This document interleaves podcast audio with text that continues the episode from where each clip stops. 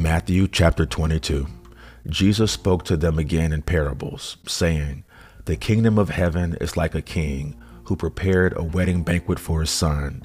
He sent his servants to those who had been invited to the banquet to tell them to come, but they refused to come. Then he sent some more servants and said, Tell those who have been invited that I have prepared my dinner. My oxen and fattened cattle have been butchered, and everything is ready. Come to the wedding banquet. But they paid no attention and went off, one to his field, another to his business. The rest seized his servants, mistreated them, and killed them. The king was enraged. He sent his army and destroyed those murderers and burned their city. Then he said to his servants, The wedding banquet is ready, but those I invited did not deserve to come. So go to the street corners and invite to the banquet anyone you find. So the servants went out into the streets and gathered all the people they could find, the bad as well as the good, and the wedding hall was filled with guests. But when the king came in to see the guest, he noticed a man there who was not wearing wedding clothes. He asked, How did you get in here without wedding clothes, friend? The man was speechless. Then the king told his attendants, Tie him hand and foot and throw him outside into the darkness, where there will be weeping and gnashing of teeth. For many are invited, but few are chosen. Then the Pharisees went out and laid plans to trap him in his words. They sent their disciples to him along with the Herodians. Teacher, they said, we know that you are a man of integrity and that you teach the way of God in accordance with the truth. You aren't swayed by others because you pay no attention to who they are. Tell us then, what is your opinion? Is it right to pay the imperial tax to Caesar or not? But Jesus, knowing their evil intent, said, You hypocrites, why are you trying to trap me? Show me the coin used for paying the tax. They brought him a denarius, and he asked them, Whose image is this, and whose inscription? Caesar's, they replied. Then he said to them, So give back to Caesar what is Caesar's, and to God what is God's. When they heard this, they were amazed. So they left him and went away.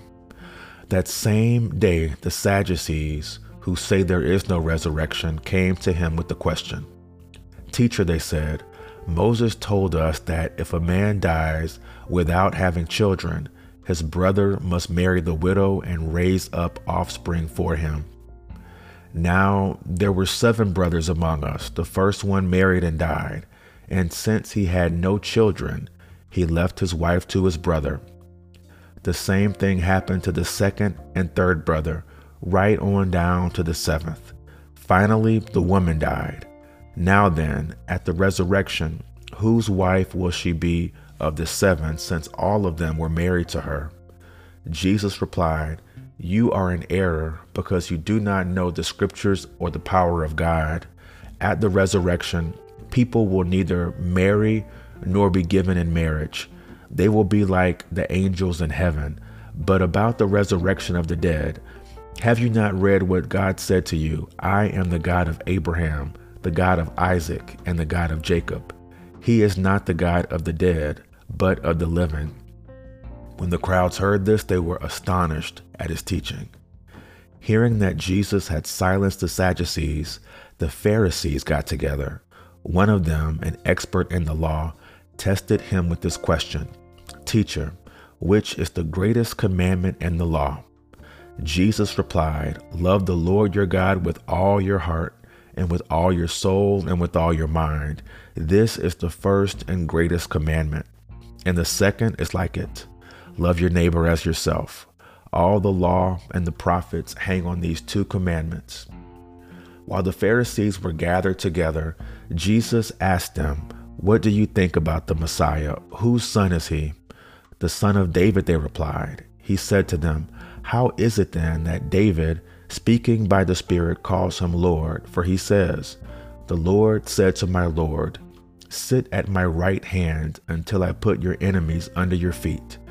If then David calls him Lord, how can he be his son? No one could say a word in reply, and from that day on, no one dared to ask him any more questions. Lord God, we praise you and worship you. I am grateful, Lord, that your ways are higher than our ways, your thoughts are higher than our thoughts. Father God, we can't even fathom how great you are, how amazing you are, how wonderful you are. Thank you, Lord, that you are never changing. You are the same today. You are the same yesterday and the same tomorrow. Father God, we honor you, we reverence you, and words can't describe how we are so thankful for all that you've given us the gift of salvation, the gift of deliverance, healing, freedom, forgiveness. Lord God, I pray all these things in your name. In Jesus' name, amen.